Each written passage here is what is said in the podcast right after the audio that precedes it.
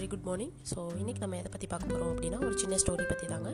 ஒரு ஊரில் ஒரு ராஜா இருக்கார். அந்த ராஜா வந்து பார்த்திங்கன்னா ஒரு போட்டி அறிவிக்கிறாரு. என்னது அப்படின்னா கோட்டையோட கதவுகளை வந்து கைகளால் திறக்கிறவங்களுக்கு தன்னோட நாட்டில் ஒரு பகுதியை வந்துட்டு ராஜா வந்து எழுதி தர எழுதி தரதாக வந்துட்டு அறிவிக்கிறாரு. அவங்களே வந்துட்டு அந்த நாட்டை வந்து ஆட்சி செஞ்சுக்கலாம் அப்படின்னு சொல்லி சொல்கிறாரு அதே நீங்கள் தோத்துட்டீங்க அப்படின்னா உங்களோட கைகள் வெட்டப்படும் அப்படின்னு அறிவிக்கிறாரு. இதை கேட்டோடனே யாருமே வந்து பார்த்திங்கன்னா போட்டிக்கு வரல. எல்லாரும் பயப்படுறாங்க. கைகள் போயிடுச்சுன்னா என்ன பண்ணுறது அப்படின்னு சொல்லிட்டு. அப்போ ஒரே ஒரு இளைஞன் மட்டும் தன்னோட தான் வந்து அந்த போட்டிக்கு வரதா அறிவிக்கிறான்.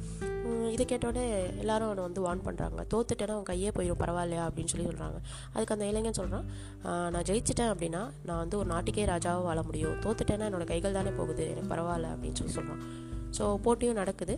அவன் வந்து அந்த கதவுகளை வந்து தள்ளுறான். தள்ளும் தள்ளினோடனே அந்த கதவுகள் வந்து திறக்கப்படுது. ஸோ ஏன் அப்படின்னா அந்த கதவுகளுக்கு அவங்க தாப்பாலே போடவே இல்லை.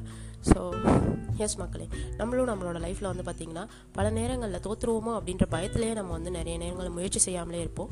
ஸோ முயற்சி செஞ்சு பார்த்துருவோம் தோத்தாலும் ஜெயிச்சாலும் பரவாயில்ல அப்படின்னு சொல்லி நம்ம வந்து ஒரு முயற்சி செய்யும் போது தான் நம்மளுக்கு வந்துட்டு பல நேரங்களில் வெற்றி ஈஸியாகவே கிடைக்கிறதுக்கு வாய்ப்பு இருக்குது ஸோ அதை வந்து நம்ம செய்யாமலே சும்மா உட்காந்துருக்கிறதுக்கு செஞ்சு பார்த்துட்டு தோத்தாலும் பரவாயில்ல அப்படின்னு நினச்சி நம்ம செய்யும்போது நம்மளுக்கு ச- நிறைய நேரங்கள் அதனாலே கூட வெற்றி வந்துட்டு ஈஸியாக கிடைக்கும்.